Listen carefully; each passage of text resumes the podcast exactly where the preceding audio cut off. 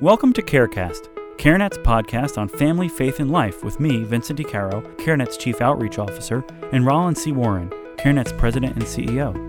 In this episode of CareCast, we will talk about the vote to overturn the Eighth Amendment to Ireland's Constitution and what it means for the future of abortion in that country. So, Roland, you know, recently the country of Ireland Mm-hmm. uh, had a vote on the Eighth Amendment of its Constitution. Um, and the Eighth Amendment of the con- of the Irish Constitution was put in place in uh, 1983, um, which uh, actually gave equal rights to life to both the mother and the unborn child. Right. And so the uh, the country just recently voted on whether or not to, you know, uh, delete uh, that um, that language out of the Irish Constitution.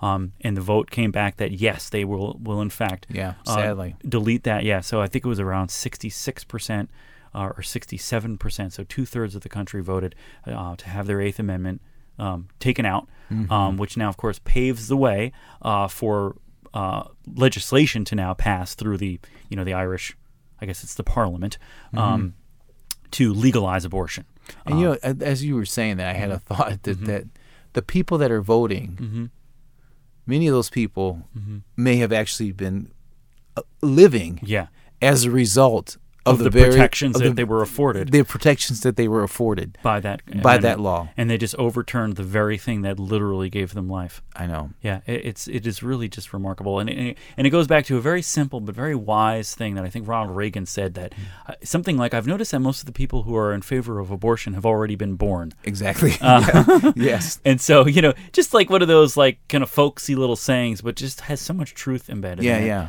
Um, and yeah, so that's what happened in Ireland now, and so um, so now that yeah, the Parliament will be, will be able to liberalize abortion law. So how that exactly is going to play out, we we don't know. Um, Yeah. but what it certainly uh, does is obviously, um, you know, open up the uh, open up the possibility for for abortion to now become become legal in the country. Um, and I think you know one of the things that you mentioned earlier that I think was just really really wise was that.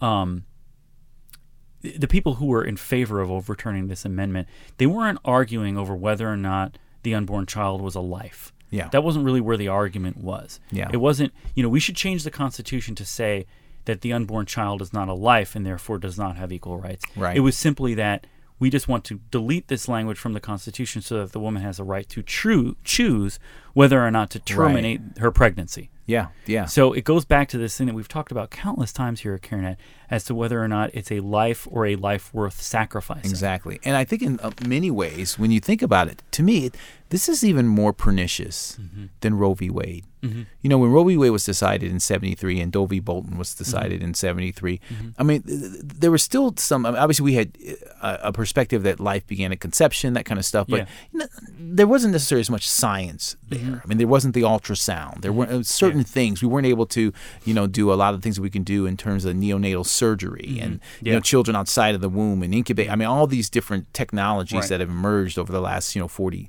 uh, 40 years or so.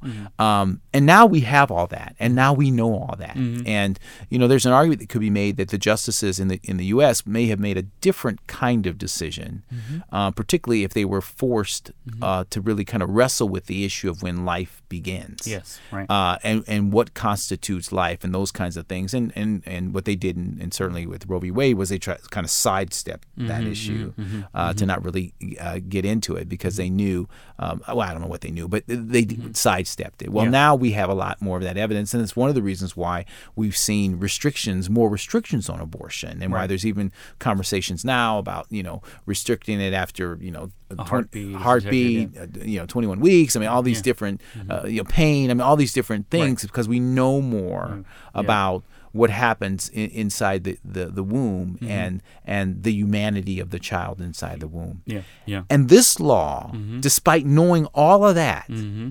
it's actually worse Yeah, yeah. it's actually worse because you can't say "Hey, I didn't know Right. you actually do know. And the language in in in in, the, in in what they used to overturn this amendment actually betrays that. You you had had mm-hmm. that o- o- uh, mm-hmm. earlier before, where they talked about they talked about it in terms of about of a pregnancy. Yeah. Right. Provision may be made by law for the regulation of termination of pregnancy. Right. Yep. So That's the new language. So and, and versus what they said before when the when the, the mm-hmm. law came into being, they talked about the right to life of the unborn. the right to life of the unborn and the right to life of the woman. yes. Right? And they were equating the life of the unborn and the life of the born. And now you notice here, Mm-hmm. they didn't talk about life. Yeah. No. No life. No mother. No unborn. It's just termination of pregnancy. Pregnancy, exactly. And you know, it's interesting because we had done a couple of pieces here about abortion clinics in the DC area that were trying to do sort of this spa based abortion. And, you know, Spa-like experience. a spa-like experience. And, and we when we went to their website, we noticed that they were using medically inaccurate information, saying mm-hmm. you know terminating you know the I get what would they they would say the pregnancy, pregnancy grows Yeah, you know growing. Yeah, growing the uh, pregnancy. growing the things like pregnancy won't grow after this point and they were well yeah. pregnancies don't grow Yeah, yeah. right babies grow fetuses grow Right, you right, know exactly, yeah. that You embryos could say grow the pregnancy stops progressing, I Right. suppose, but not that it stops growing. That doesn't make any sense. exactly but they worked really hard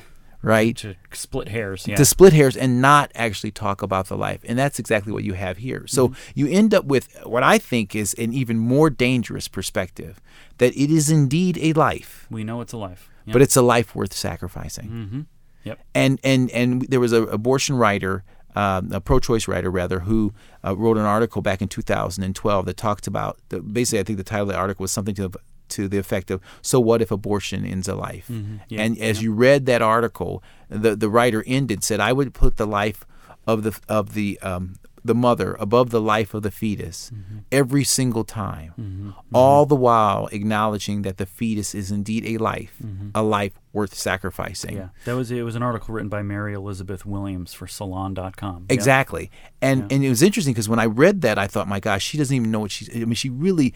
I don't think she really understands what she's saying because if you were to replace the word mother and fetus Mm-hmm. with the word with the word you know Nazi and Jew Mm-hmm. and read that same thing, wow. Or Mm-hmm. you know a little little boy and little girl in China with their abortion policy, Mm-hmm. or handicapped person uh, or or able-bodied person and handicapped person, Right, right, right. and you just read through that statement. I would put the life of the Nazi above the life of the Jew.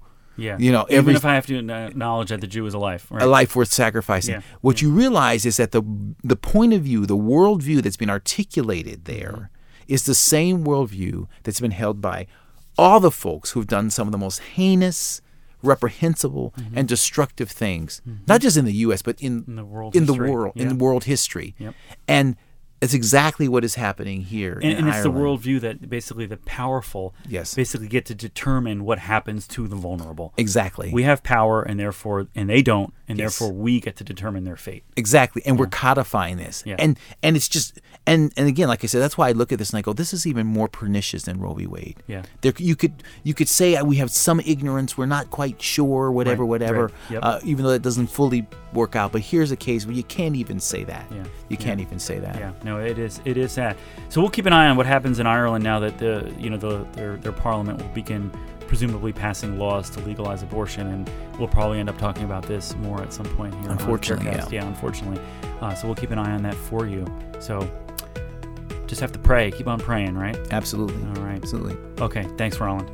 We hope you enjoyed that discussion about the Irish referendum and the future of abortion in that country. We'll see you next time on the next episode of Carecast.